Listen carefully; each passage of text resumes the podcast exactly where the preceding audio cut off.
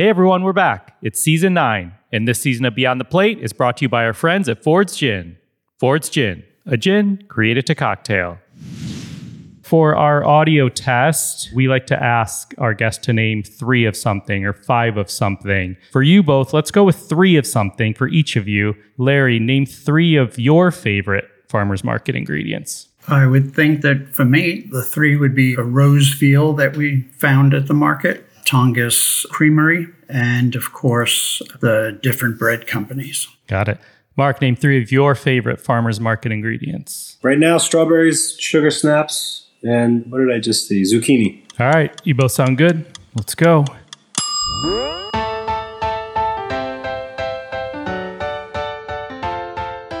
Hey everyone, I'm Kappy, and you're listening to Beyond the Plate, the Duo season. I'm a chef by trade and hospitality professional. By day, I head up Rachael Ray's culinary operations and co founded her cooking and kids charity called Yummo. Five years ago, I had the idea to put together a podcast where we sit down with the world's culinary elite to explore their journey into the food industry and the social impact they have made in their community. Hence, the name Beyond the Plate. If you're new to the pod, welcome. If you listened before, we're so glad you're back. This season, we're featuring some of the greatest restaurant and hospitality duos in the industry, and we're grateful to our partners who make this podcast a reality. With that, as you just heard, this episode is brought to you by our friends at Ford's Gin. Ian, they're back. They're back. We're back. This is so exciting. Everyone, that's Ian. He's our co executive producer, and you're going to be hearing more of him this season when we do these shout outs to our partners for a couple reasons. One, we love our partners.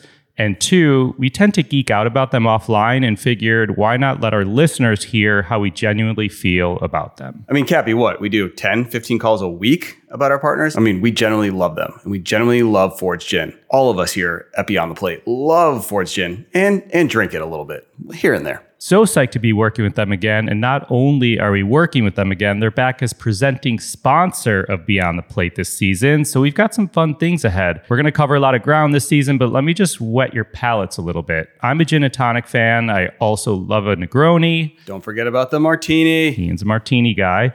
Regardless, here's the deal with Ford's, everybody. We all know seeing a bunch of different gin bottles at a bar or a restaurant, or even if you're at a liquor store, can be a little daunting. So, Ford's Gin was crafted by bartenders for bartenders and at home bartenders alike to make a really good gin cocktail. Simon Ford, who's been on the pod two times now, noticed bartenders had various go to gins for different classic gin cocktails and thought, why not make a gin that bartenders could use that would work perfectly in all of these drinks? While keeping it at an accessible price.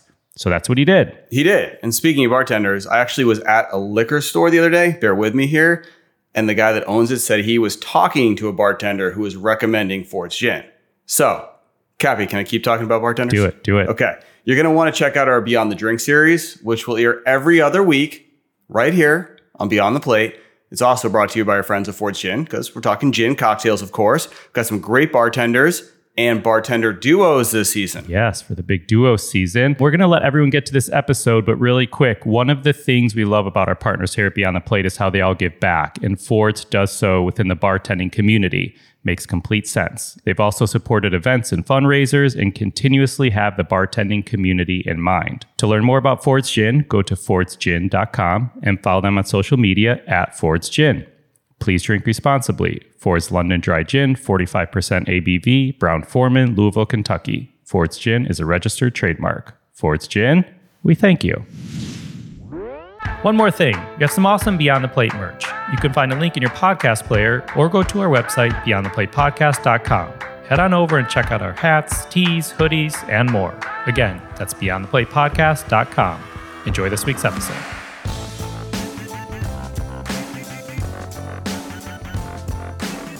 Today's duo are one of, if not the most notable father son duos in America. Can I say that? I can say that. You are.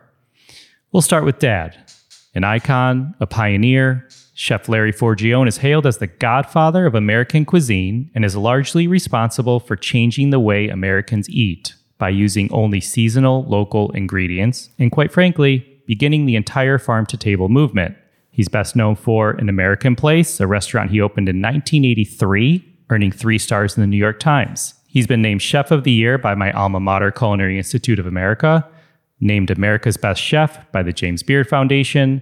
His American Place cookbook won Best American Cookbook by James Beard Foundation, and plenty more. Most recently, he is the co founder and culinary director of the Conservatory for American Food Studies, located at the Greystone campus of the Culinary Institute of America in Napa Valley, California. His son, and now a dad himself, Chef Marc Forgione, is the acclaimed chef and owner of Peasant, Restaurant Marc Forgione, and One Fifth. He's received Michelin stars, multi star reviews from the New York Times, StarChefs Rising Star of the Year, and more.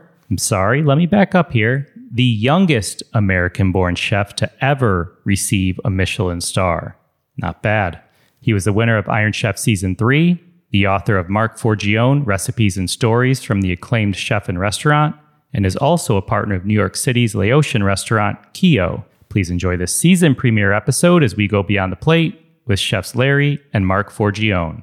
Guys, what a crazy talented father son duo that honestly I couldn't be more excited to kick this season off with. Larry, let's get going. Let's start with you. Tell us what like you were like as a kid. What was little Larry Forgione up to as a kid? I was, I guess, just a normal little kid. The exciting thing for me was that I had two grandmothers who loved cooking. One was my Irish grandmother who went to church every morning, came back, put on her apron, and started cooking. And uh, my Italian grandmother who had a completely self sufficient farm on eastern Long Island in Port Jefferson. Those were just wonderful memories for me. Yeah. Were you interested in food when you were younger? No, I wasn't. I at first, at one point I was thinking about being a priest, and then after that, when I was older, I went to school to be a physical education teacher. Interesting. What were family dinners at home and whatnot growing up? Growing up, we always had uh, wonderful family meals. We in my home with my mother, she was very succinct in what like every Monday was Monday, every Tuesday was Tuesday, every Wednesday was Wednesday. So you had the menu well in advance. Was she a good cook or did you lean mostly on grandma's? No, my mother was a good cook. She wasn't as adventurous or as, uh, say, knowledgeable as her mother or my father's mother, but uh, we had wonderful meals growing up. When did you start getting interested in food? Well, when I was at school, the first year I was at college, I contracted pneumonia and missed the first, say, eight or 12 weeks of a semester. And they said that if you step back now, you get back all of your money and then come back the following semester. So I did that. And during the break, I started working with my cousin Donald at a, a, catering company in Brooklyn, and I just fell in love with it. And I sat out another semester and another semester, and then the rest is history. And you eventually were you in the first class of CIA or the first class at the Hyde Park campus? Was it? I was in the first class that graduated, that spent both years in Hyde Park. Was Metz the president at the yeah. time? Was he there? Yeah.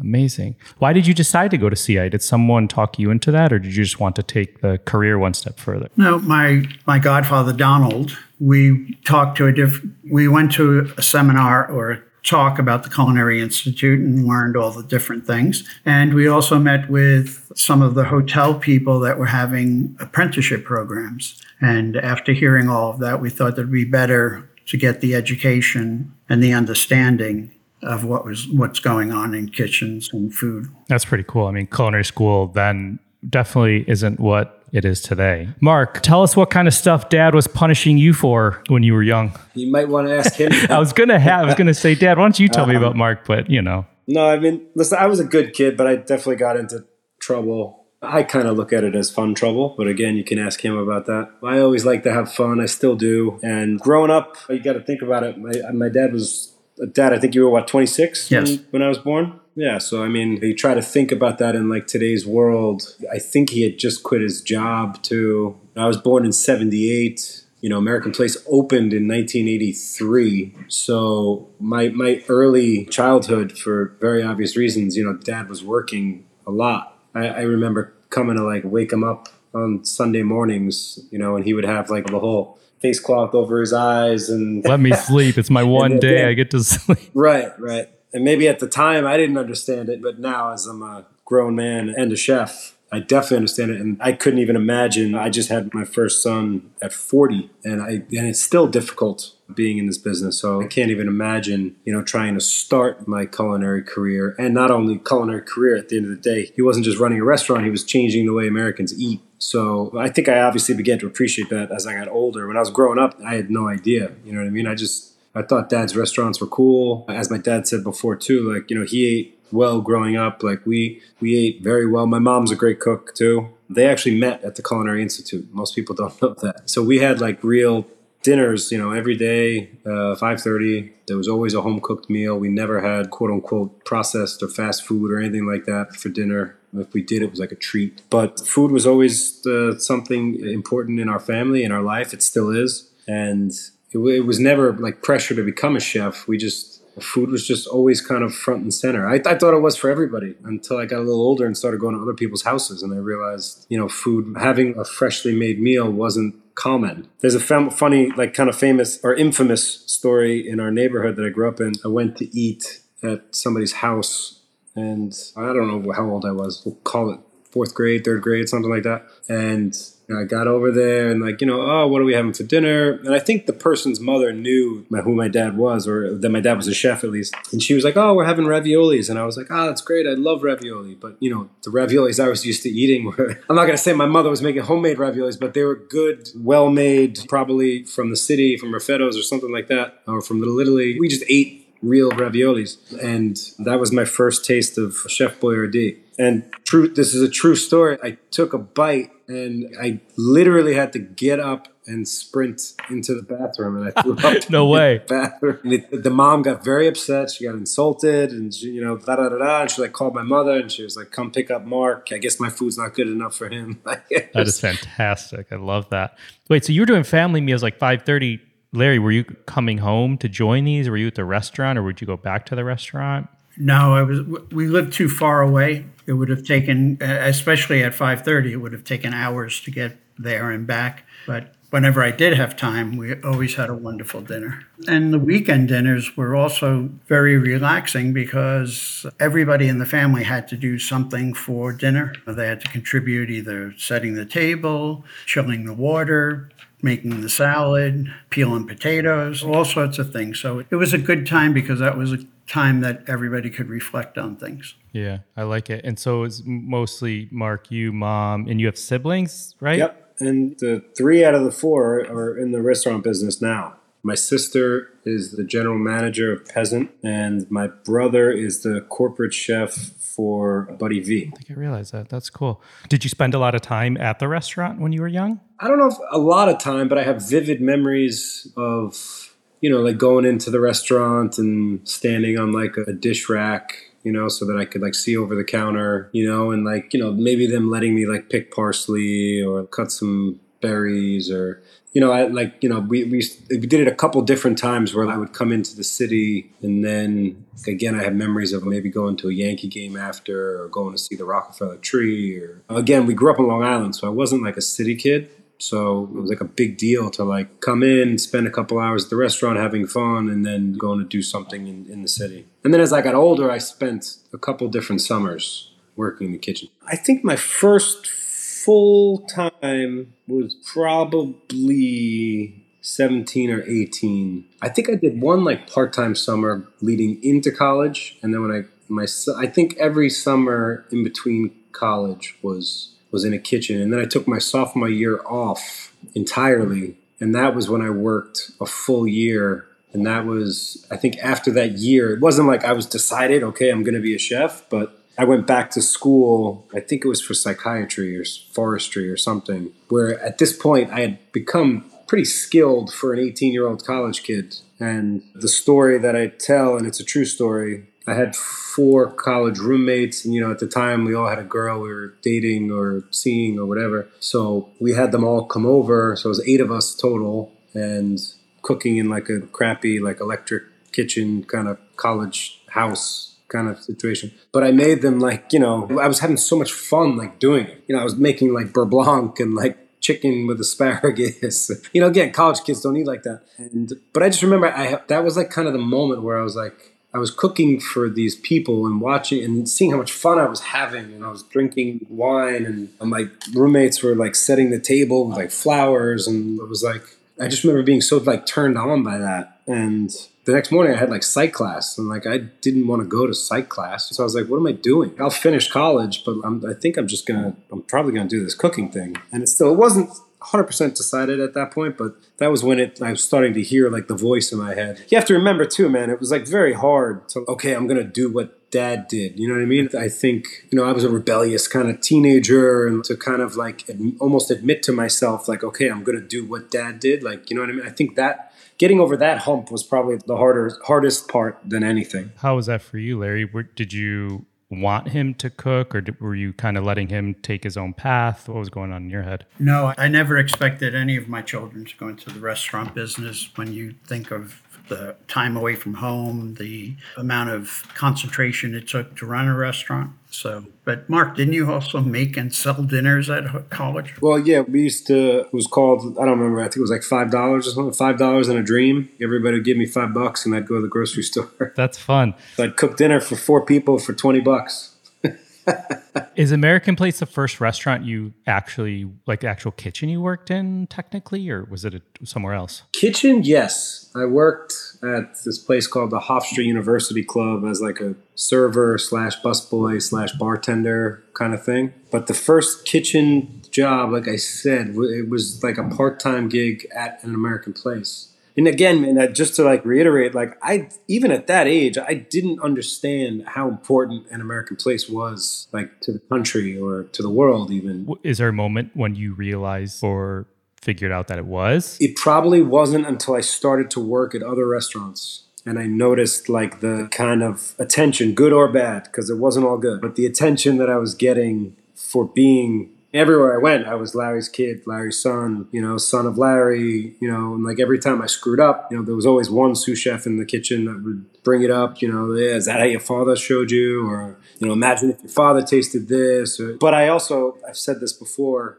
and I'll say it again, I think for better or for worse, it made me a, a much better cook because I literally, I couldn't have an off day. I couldn't like, make a mistake or maybe kind of just disappear if I was tired. Like I was so front and center in every kitchen that I worked in. And like I said, some sometimes it was bad. Like sometimes I had sous chefs just like out to get me because like I think some people they had this vision of like you know us growing up on like the Gold Coast of Long Island and like me eating caviar and scrambled egg for breakfast and this like spoiled kind of rich kid coming in to, to be a chef. And like, trust me, I tell you, it couldn't have been more the opposite. Like as the stories you were just hearing, like, you know, we, we were a very humble, hardworking kind of group of people. And I think once uh, people that I was working with got to know me, they started to understand that a little bit. But you know, and I get it. Like from the outside looking in, it was like Godfather of American cuisine. This kid probably has the golden goose or whatever. But it was interesting to say the least to be Larry Forgione's son as a young cook in the early 2000s. And so when you went to college, you took the management route, right?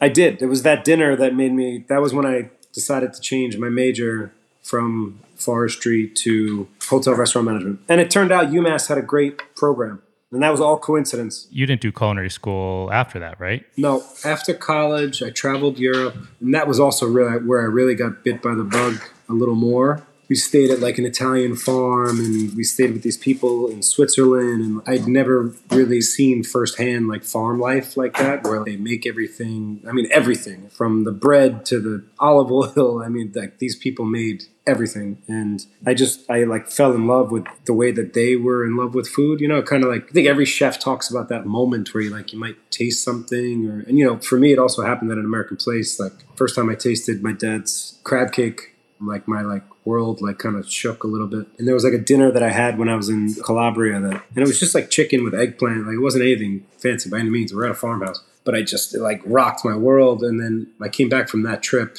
again, worked, got bounced around a little bit. And then I decided that I wanted to go somewhere to not be Larry Forgione's son anymore, kind of thing. So I went to Europe where the cooks didn't know who I was or who any chef in America was. I was in France. Like at that time, it was the early 2000s, and like nobody gave a shit about anything going on in America culinary wise. So it was like I got to just get my butt kicked. Last season, Will Guidara is on the podcast, and we talked a lot about his relationship with his dad, who was in the industry, and like things he would go to him for, which it sounds like he is close with him and bounced a lot of things career wise off of him.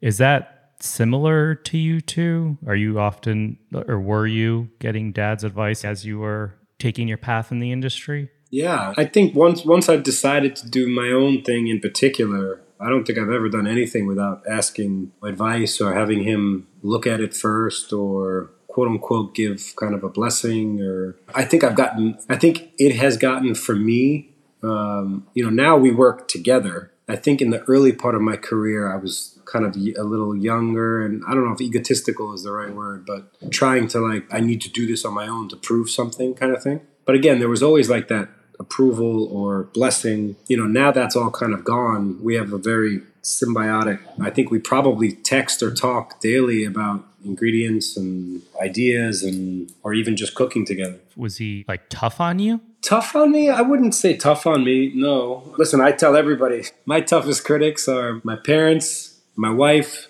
and now even my son, believe it or not. But they're the ones they're the ones that are the most honest, and they should be. And they keep you humble. Everybody else will tell you great but people closest to you will, will keep you humble and tell you the truth. One thing that happened, which I think really solidified how Marc and I were going to work with being culinarians together, was Marc came to me after a couple of years of cooking and said that he wanted to go to work at one of the three star restaurants or three Michelin star restaurants in Europe. So I said, Well, you research them, look them over, and when you decide which one you want to, if I know somebody, I'll make a call. And he came back to me and said, Well, I'd like to, I really love the stuff that Michel Guérard is doing. And Marc never knew that I worked with Michel Guérard.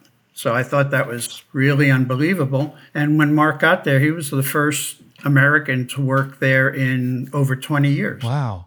That's so cool. You're like, oh. Uh, it was another kid, but he only lasted two weeks. How are you when you got there? Was it a big shock, kitchen shock for you, going to a French kitchen? It was just a culture shock. This was it was 2003 ish, something somewhere around there. And it was it's hard to put into words unless you see it. But the town of Eugenie had like 400 people that lived there, and I think 300 of them worked at the restaurant. And there was nothing within 30 miles outside of. If you draw a circle on a map, there's nothing, zero, like nothing. It was just vineyards and fields and nothing. You're in the middle of nowhere. I came from New York City at the time, so it was like it was pretty wild. And then I didn't speak French. I thought I could get by with what I knew, but it, when I got there, I realized real quick that I didn't speak French. And that was probably the hardest part because everybody just basically treated me like I was dumb because I couldn't understand what they were saying. But it took like six months to like I don't know get in the rhythm, and then once I got in the rhythm, it was really beautiful. But I didn't, you know, I didn't have a phone, I didn't have a TV. I didn't have a computer. It was like there was no, you know, I don't even know if there was. I guess there was, but it wasn't like it is today. You know what I mean? Like my dad and I were just talking about this. I think on Father's Day, I used to just go for walks on my day off because there was nothing else to do and there was nobody else to talk to. If I wanted to talk to somebody at home, I had to go to a payphone. Larry, we touched a little bit on Marc's path. Can you give us one or two restaurants you worked in? No, I'm just kidding. Honestly, this episode can probably be four hours about your whole path in, in kitchens in a great way and the impact you've made not only in American cuisine, but food culture in general. But honestly, if we did want to hear about some like major restaurant kitchen highlights to kind of wet the listener's palate, and I've said this a number of times in our episodes, but like if anyone listening, I hope 100% of you are familiar with Larry, but if please go and do your own research to uh, look into his contributions to food in general, food culture, American food history, all that good stuff. But um, what would you share, Larry? Share as many or as little. Well, one of the most exciting adventures I had in the kitchen was cooking at the Connaught Hotel in London. I really went there to cook with a particular chef and I wrote to him at he was the chef at Maxim's, and I wrote to him, and he wrote back saying, "Well, I'm not if I'm if you want to work with me, come to London. That I'm not in Paris anymore, so come on over here." So I was supposed to go for four months, and I ended up staying. I was ended up there for two and a half years. And when I came back, I had my first job was with Guérard at, at this restaurant called Regine's that at 11 o'clock turned into a nightclub. And from there, I went to the River Cafe and had a great challenge at the River Cafe. The River Cafe was moving along, but without any direction. And when I took over the reins there, that we just, Buzzy, Michael O'Keeffe, and I had an understanding that, you know, if I was allowed to run the restaurant or run the kitchens the way that I thought and produce the food that I thought was a good thing to do, that we would become one of the best restaurants in New York. And about a year later, we became one of the best restaurants in New York, according to every critic there was. I stayed there till hmm. 83 and then opened an American place. At what moment did utilizing local produce and other ingredients become so important to you? I think it was when I was in Europe. I started to see all these incredible ingredients coming in the back door of the Connaught or the delivery entrance of the Connaught. And it was all, a lot of times it was just like a small farmer who went out and picked some mushrooms and would bring them to the corner. We got our lamb from Kent. Just everything that was coming in was an, it was an amazement to me. And then the big aha moment that I had was Bourdin, the chef had brought in this poulet de Bresse and he cooked it all the rest of the kitchen like I thought we were in a, you know a religious ceremony, and everybody got a little taste of it and taste of it. And my reaction to it was, well, this tastes just like my grandmother's chickens. And then realized that we had all of this wonderful stuff in America. We just weren't utilizing it. We needed to find it and put it on center stage. And that's why I've always said with my careers, I was really trying to build like the bread basket of ingredients. I remember when I wanted to get fresh ducks from Long Island, and I went out there, and the guy told me, no, we only sell frozen ducks. And I said, well, weren't the ducks not frozen before you froze them? And he said, yes. And I said, well, can I get like 36 a week before you freeze them? And he said, no, that's it, no. So I finally found somebody who would do it, and then uh, it was just all trial and error. Everything's trial and error when you're in the restaurant industry. Can you tell? Is this free range story true? This is crazy. Yes, I was working. At, I was at the Connaught, and the piano player came in and he had a basket of all these multicolored eggs that were not dyed, they were just multicolored. So I asked him where he got them from, and he told me this little farm stand in uh, upstate New York. And uh, so I went and met, I figured if this guy's crazy enough to grow chickens that lay multicolored eggs, he must be, he's probably a good choice for working with to create these chickens. And we, after about a year, found the right cross, the right feed, the right the right everything, and I couldn't think of what to call them because farm fresh was anything was farm fresh, everything was farm fresh, all natural, everything was all natural. So I tried to think of what possibly could I call these, and I was as nerdy as this sounds. I was reading a book about the history of chickens in America, and America actually had a it had a chicken that was native to America called the prairie chicken. It's in the description. It said well it roamed. It would use the forest for protection, and they would come out and freely roam the meadows eating, and then they'd get back inside. So I thought, okay, free range. That sounds good. I came across that, and I was like, what? Like I I need to confirm this. That's mind blowing. Talk about leaving a stamp on American food and culture and all that. I wish I had a nickel for every time it was used.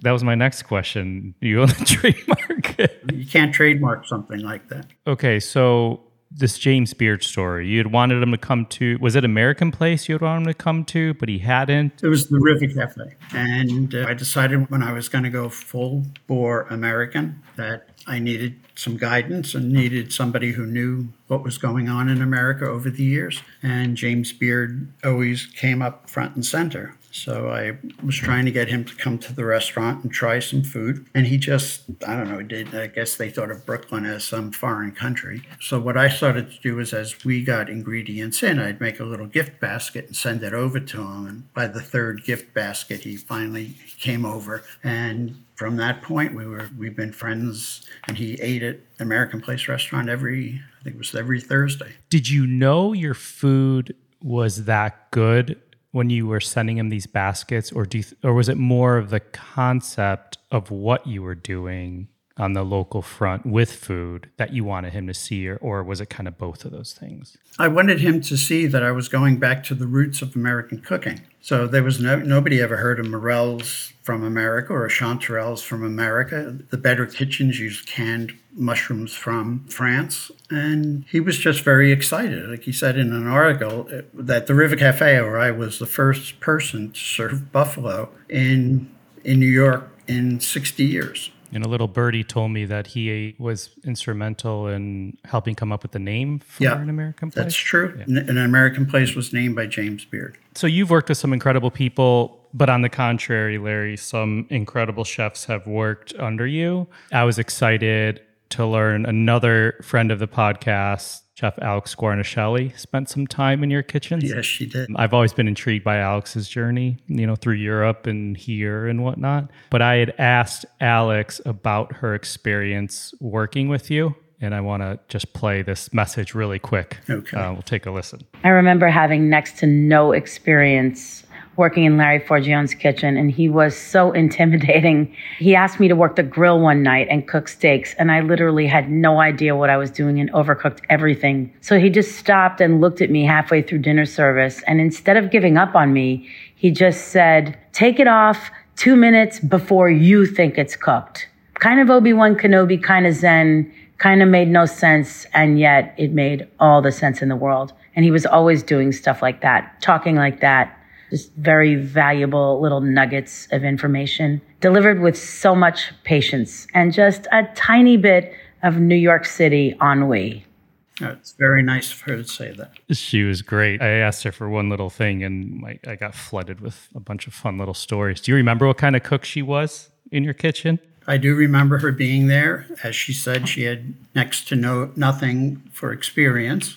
And I always, when I when there were young culinarians in the kitchen, I always wanted them to experience different stations because if not, they would it wouldn't be a great a great learning experience. I didn't want them to learn one thing. I wanted them to learn as much as they can. Yeah, love that. She went on to say that when she was working for you in 1992, she said you were the most important chef in New York City and you had a wonderful sense of humor and approach to everything, which it seems like was later exemplified by the story she told me of when she dropped a whole flat of eggs on your feet and you were wearing suede loafers.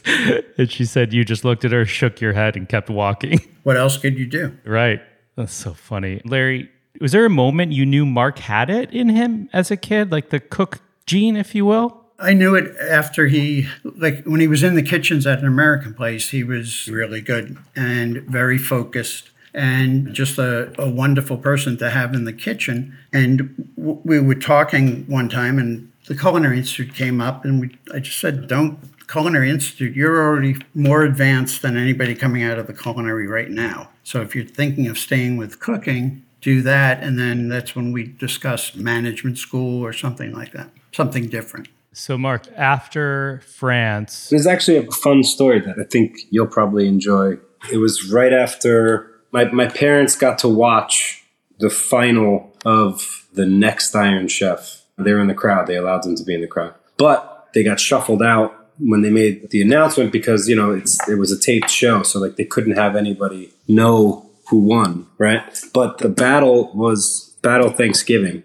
And I knew I had this idea of what I wanted to do. And I remember kind of, again, as we were just talking about, kind of bouncing it off, you know, my dad. And he didn't say, don't do it, but he responded with, that sounds a little risky. that was kind of all he said. Sounds kind of risky. This is a big deal, Marc. And I was like, I, and I know, I just feel like this is what it was for. And that's a whole other story. But anyway, so after the, after the, the final, so they got to watch the whole thing. And after it, I met them in the city at a bar, and my dad pulls me outside. You know, on air, I can't tell them that I told them I won, but let's just say that we were all pretty happy. And, you know, where everybody's kind of going crazy and, you know, cheers and da, da, da. Anyway, my dad pulls me outside. We're outside the Gansevoort Hotel in the meatpacking. And he kind of puts his hand behind my head and, you know, he's like, you know, listen, today I think was the first time, and I totally get this again now, especially being a father. He's like, he basically said to me, like, today's the first day I realized that you're your own chef. Like, you- you're, you're a man. And uh, keep in mind, I'm 32, I think, at the time, 31, something like that. But he said, like, point blank, like, that watching you kind of own what you were doing. You know, at the end of the day, I was cooking for Donatella and Michael Symon and Bobby Flay and Morimoto and Alton Brown. And, you know I mean? Like, these are like pretty serious players, especially at that time in the culinary. Simon Majumdar, he, he just said, he said, well, me watching you handle yourself the way that you did and cook what you did and pull off this crazy idea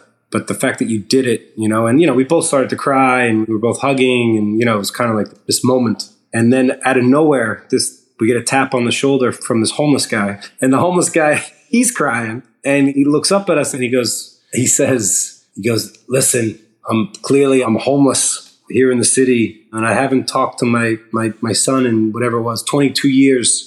But he must have been listening to this whole conversation. I didn't. We didn't notice him there. He said, "You know what? I'm gonna go find my son and just so I can give him a hug. Guys. and then it was cra- it was one of the craziest stories. I tell it, I get a little choked up, but it was one of the craziest moments. But when you just asked, like when you had just asked him, did you know the moment where you knew that he could do it? I whether he remembers or not, I think that was the moment where he knew I was going to be okay. Yeah, I remember it well. Yeah, I can imagine. Thanks for telling that one. Marc, some key highlights you want to share after coming back from Europe up until opening of your first restaurant? Yeah, again, once I came back from Europe, uh, right before I went to Europe, I got to meet uh, Laurent Tourondel, and we opened BLT Steak together, and that was a cool experience because I got to see the beginning of like I feel like it would have been like, and I'm not comparing BLT to an American place, but you know, BLT exploded, and to have not only a ringside seat, but I was very involved in helping and creating these dishes because Laurent wasn't very experienced with American food and he wanted to do his spin on an American steakhouse. And I had had that experience, obviously coming from where I came from. So to like be there from the get go of something that exploded the way it did was, I think, instrumental in quote unquote, like me seeing like what it took and how lucky you have to be and the things you need to have like on your menu and who do you press wise and like you know what I mean? Like it wasn't just the cooking at that point. It's watching a business being born. And so you were involved from the first BLT and then the first BLT most people don't know this but it was myself Laurent Tourondel in the basement of the defunct at the time was AZ which then turned into BLT Fish but AZ had just closed and they were renovating then Pazo, which became BLT Steak. But while they were renovating Pazo, it was literally me and Laurent Tourondel just in a kitchen together. And he would like come up to me and be like, So how do you make barbecue sauce? You know, what, what goes into steak sauce? You know what I mean? What is Maytag blue cheese? You know what I mean? And it was so weird because this is all the stuff that my dad had been teaching me my whole life. So it was like, and this was before France, by the way. So it helped open BLT Steak. Obviously, BLT Steak turned into this amazing thing. But when I had met Laurent, I was already signed up to go to France. So we all knew it was only going to be six months or whatever it was that I was working there. And that was the deal. Help open BLT Steak and we'll see you later. But then when I got back from France, he was opening BLT Prime and he asked me to be the chef. And that was my first chef de cuisine job, which could argue I wasn't old enough to do it, but at the same time, you know, you either sink or swim. And I, looking back at the 27 year old me or 26 year old, however old I was, there's a lot of things I did wrong, but at the same time, I, it was basically, again, like I said, sink or swim. So I had to swim. And then I did that for a while, became his corporate chef. And again, I think I opened five, maybe six, one, two, three, four, five. It was like five BLTs in two and a half years. So it was almost like going to school for opening restaurants. And what I mean by that is like you could work your whole life in this business for 20 years. And if you've never opened a restaurant, there are some very serious lessons that you need to know that is six months out of opening the restaurant. You know what I mean? And I think that's why I was able to do things at the young age that I was able to do them because when I gave notice at BLT, I was 20. See, I opened Forge in 2008, which means I was 29. So I think I gave notice at BLT when I was 28, give or take. And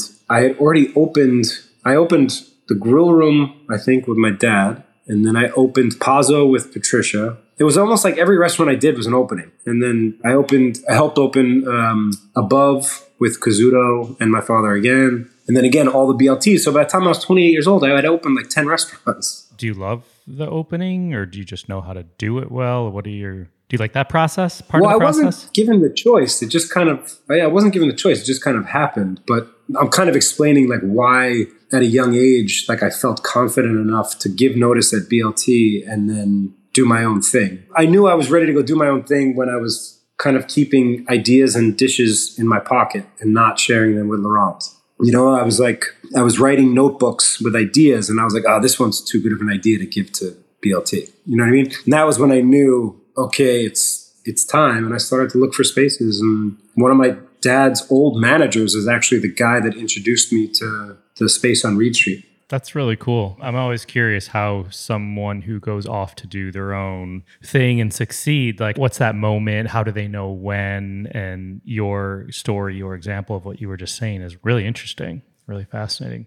Yeah, listen, it's the hardest thing for a chef to do is to take that plunge you know, because opening a restaurant is not for everybody. That doesn't make you a good chef or a bad chef. It's not for everybody. But, you know, that plunge is, you know, a serious one. Like you could be a chef de cuisine for somebody forever. There's nothing wrong with that, but it's a much different animal when you say, I'm putting my name on the front door. We had discussed when, Larry, when we thought Marc had made it as a chef in a way. When did you know you had made it as a chef? I knew I was on my way when I was at Regine's, and then at the River Cafe, I, I just knew that it it was like opening a new restaurant in a certain sense because it was just in so so much. The kitchen was in such a disarray that it was really hard to understand. And I remember I, I got a call from Craig Claiborne at the time, and we were talking about what was going to be going on and so on. And he said, Yeah, he said, you know, the River Cafe was a perfect example of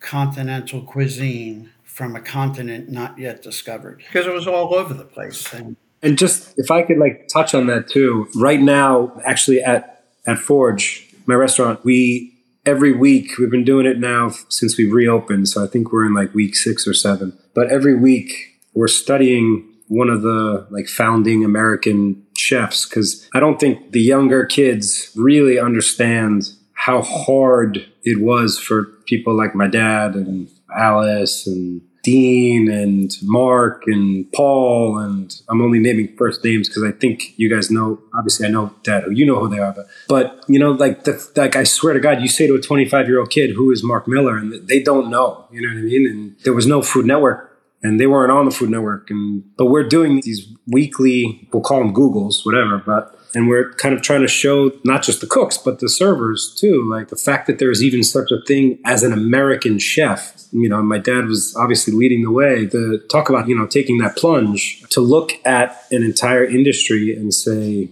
we're american and we're proud and we can do this I don't want to put words in anybody's mouth, but I mean, in the beginning, it was like a laughing stock. Like, what do you mean? It's impossible. I'm sure my dad heard numerous times, that's impossible. It's not going to happen. You can't do that. And I just don't know if those guys and women, men and women, get enough credit for taming the Wild West the way they did. 100%. So is that program like a staff pre-shift research and share type thing or is it something you like that's going to see like be on the menu like showcasing Dean Fearing or whomever? Uh, you know, it's funny you asked that. I have stuff on the menu all the time influenced by some of those names I just mentioned. And I've done throwback menus to, to an American place and to my dad numerous times. We actually just did an American place, quote unquote, pop up was one night only, but we did probably what like six months ago. I think so, something like that. But somebody bought out the restaurant, and they, they, were like, you know, you can do any theme you want. And I suggested, how about we do an American Place? And we did the whole menu, the bread, and it wasn't interpretations of dishes; it was the dishes. Were you there, Larry? Did they represent well, or what? Yep, it was a great, a great presentation and a great, a great experience.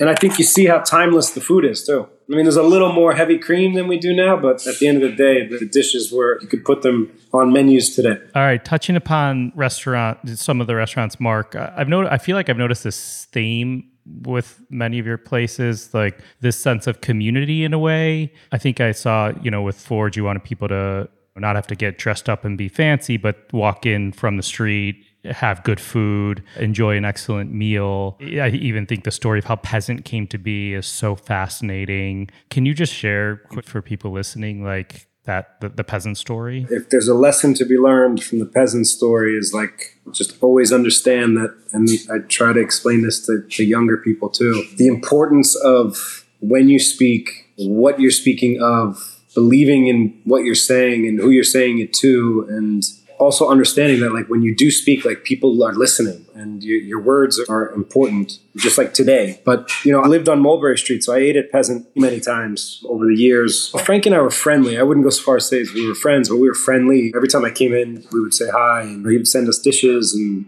but i was like head over heels in love with peasant just like many other people. And i was hosting a new york city food and wine festival dinner there in 2000 18 or 19 and i just i gave a speech about you know just how much i love peasant how much i love frank and frank is was is kind of an inspiration to me. He's like the antithesis of a celebrity chef. I never liked the term celebrity chef but but he, you know every time i went to peasant he was he was literally working the pasta station with a white bandana or napkin tied around his head always cooking always a little angry like just but always there. I'm not i ate there 20 times. I don't there was never a night that he wasn't there and not just there expediting like cooking the food. I tried to work the pasta station with him a couple times. It's insane. But anyway, I gave this speech just about that. This is Frank is like what every chef wishes they could be. And after the speech, he was just kind of taken aback. I think he was a little surprised to hear how much how important peasant was, and peasant at the end of the day was influential on the way that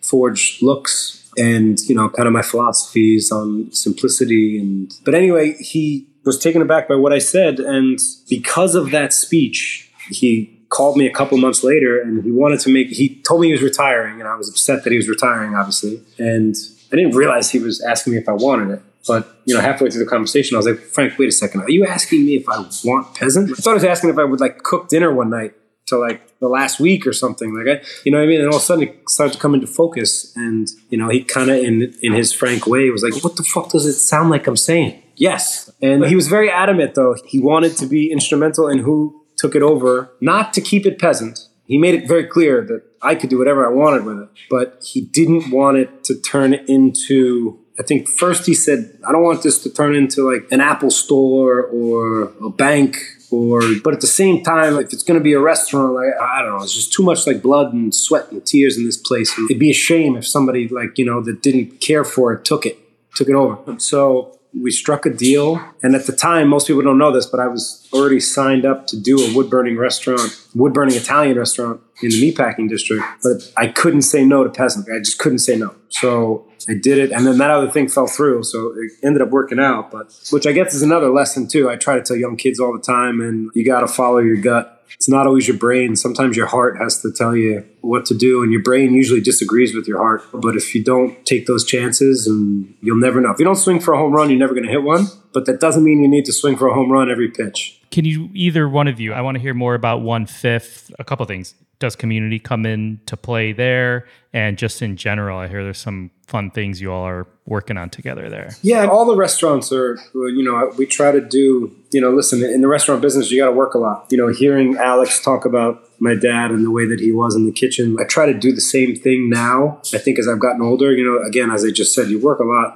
many hours. So like, why not try to make it where everybody's working there is in a good place in the community. And now that there's three, we try to have the three kind of interact as much as possible. And, you know, we just had a big chef collective kind of lunch last week and we're trying to do the same thing with the managers and my dad is now sounds weird to say this sentence out loud but my dad is like the culinary consultant for the Respect Hospitality Group. And I'll let him talk a little more about the things that he finds, but he's found some amazing ingredients. And who better in the world to find cool ingredients than, than the man himself? So I asked him if he would do it last year, and it's been great. Talk to me about what you're up to there, Larry. First of all, it's a great honor and privilege to be able to work hand in hand with Marc. What I try to do is influence the restaurants by ingredients, which is really goes all the way back to my roots.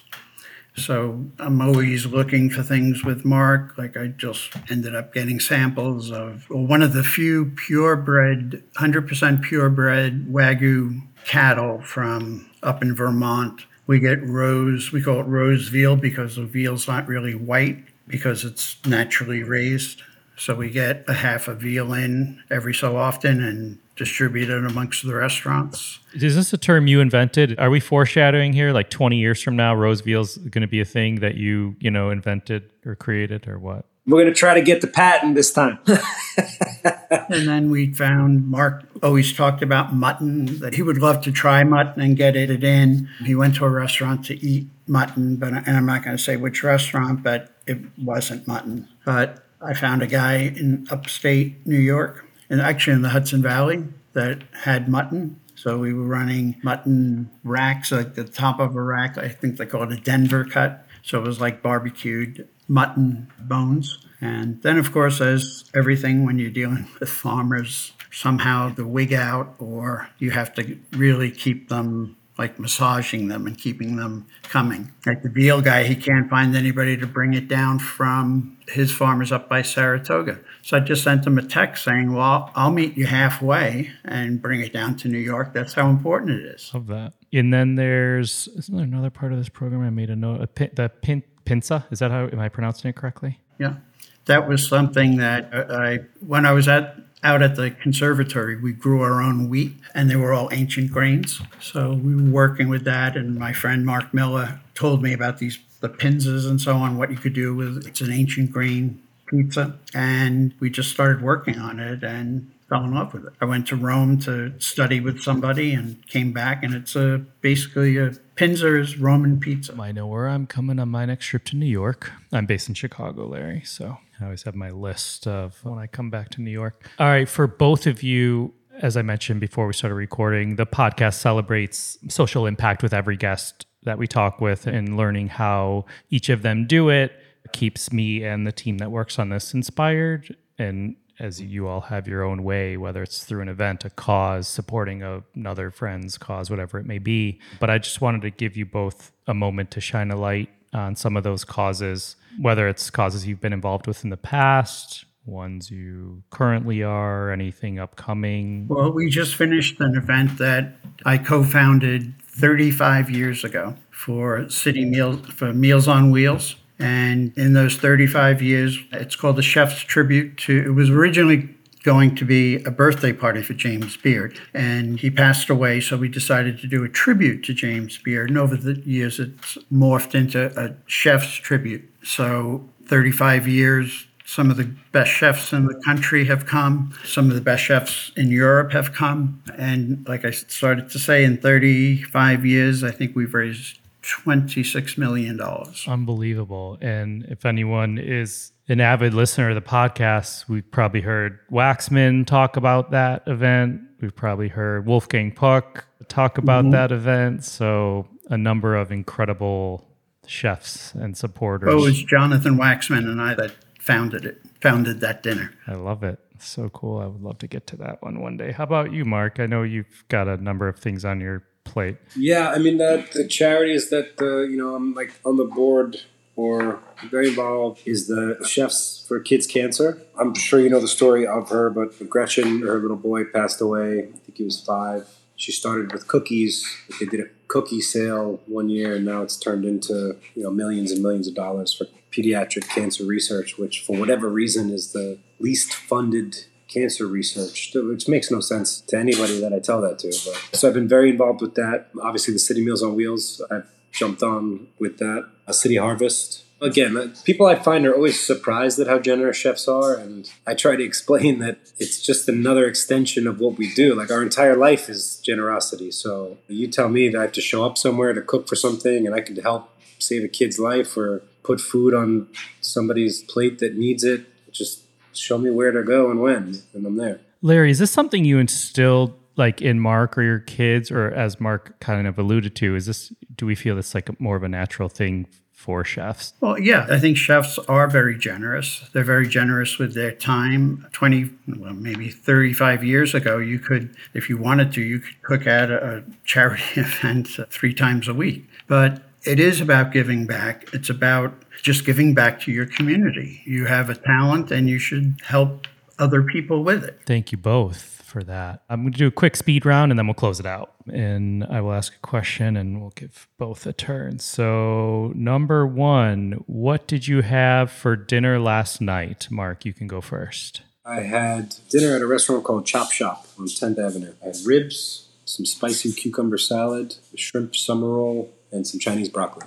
Larry, how about you? Last night, my wife and I had, I cooked at home and we, I made grilled swordfish with white beans, tomatoes, and spinach, and a little bit of uh, za'atar spiced uh, butter. Number two, name a smell in the kitchen you love. Marc. Garlic in olive oil. The smell of a wood burning oven. Nice. How about name a smell in the kitchen you hate? Smell kitchen I hate. Something burning. Probably a backed up grease trap. What pisses you off in the kitchen? Laziness. It was the same thing. People who don't focus got the wrath.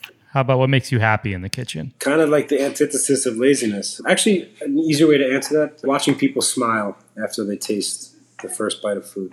Well, right now, what makes me happy is A, being able to work with Marc. And second, it's I, I always love meeting young cooks and talking to them and probably in, interrupting their day, but just I always get energized by being around young chefs. That's cool. I'm sure they're thrilled that you are interrupting their day. Last one, Larry, one word that describes Marc. Creative. Marc, one word that describes your dad. Genius. Love you guys. All right, closing out here. This is the start of our duos season, as I mentioned. It's all, usually been one guest, and this season is all going to be pairs, duos. And some people make great duos. Clearly, you guys have found a groove. And some duos have a hard time working together, quite frankly. So, for the restaurant cook, manager, server, college student, business person in general that's listening and maybe going through a tough time with the other half of their duo, your father son, but how do you make it work?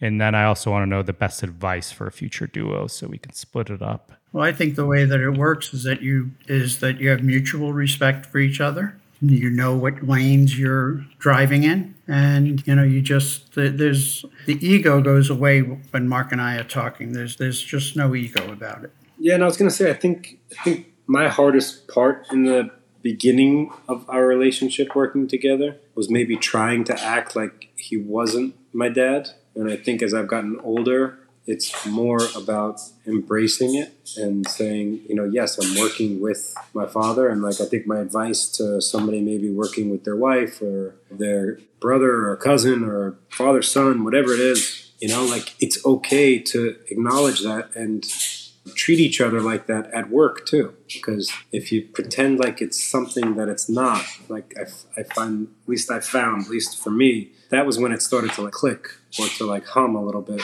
Was like, yeah, you know what? You are my dad, or he is my dad, and we are working together. And that would be my advice to somebody if they're having a hard time. Take a step back and realize that you love that person and you should enjoy it. Thank you both. I appreciate it greatly. Thank you for your time. This is a heck of a way to kick off this next season. So I knew I had some great stories coming, but the ones we continue to sprinkle in were incredible. And I think this is going to be quite an inspiring episode for people, definitely inside the industry and likely outside of the industry as well. So appreciate your time, both of you. Thank you. Thank you. Thanks again to chefs Larry and Marc Forgione. Find Marc on Instagram at Marc Forgione. To learn more about City Meals on Wheels, go to citymeals.org. To learn more about Cookies for Kids Cancer, go to cookiesforkidscancer.org. And to learn more about City Harvest, go to cityharvest.org. We'll share a link to those websites in the episode notes and at beyondtheplatepodcast.com.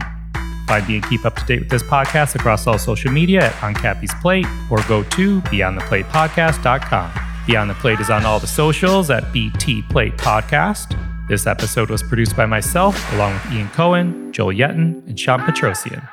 Our digital media producer is Sarah McClellan Me. Our music has been composed by Goldford. Find him at iGoldford. And as always, a special shout out to my wife Katie. If you do have a moment, we'd love and appreciate it if you could rate or review and subscribe to this podcast on your listening site of choice. Don't forget to join us next Wednesday for an episode of Beyond the Drink, our companion podcast of Beyond the Plate, brought to you by our friends at Ford's Gin.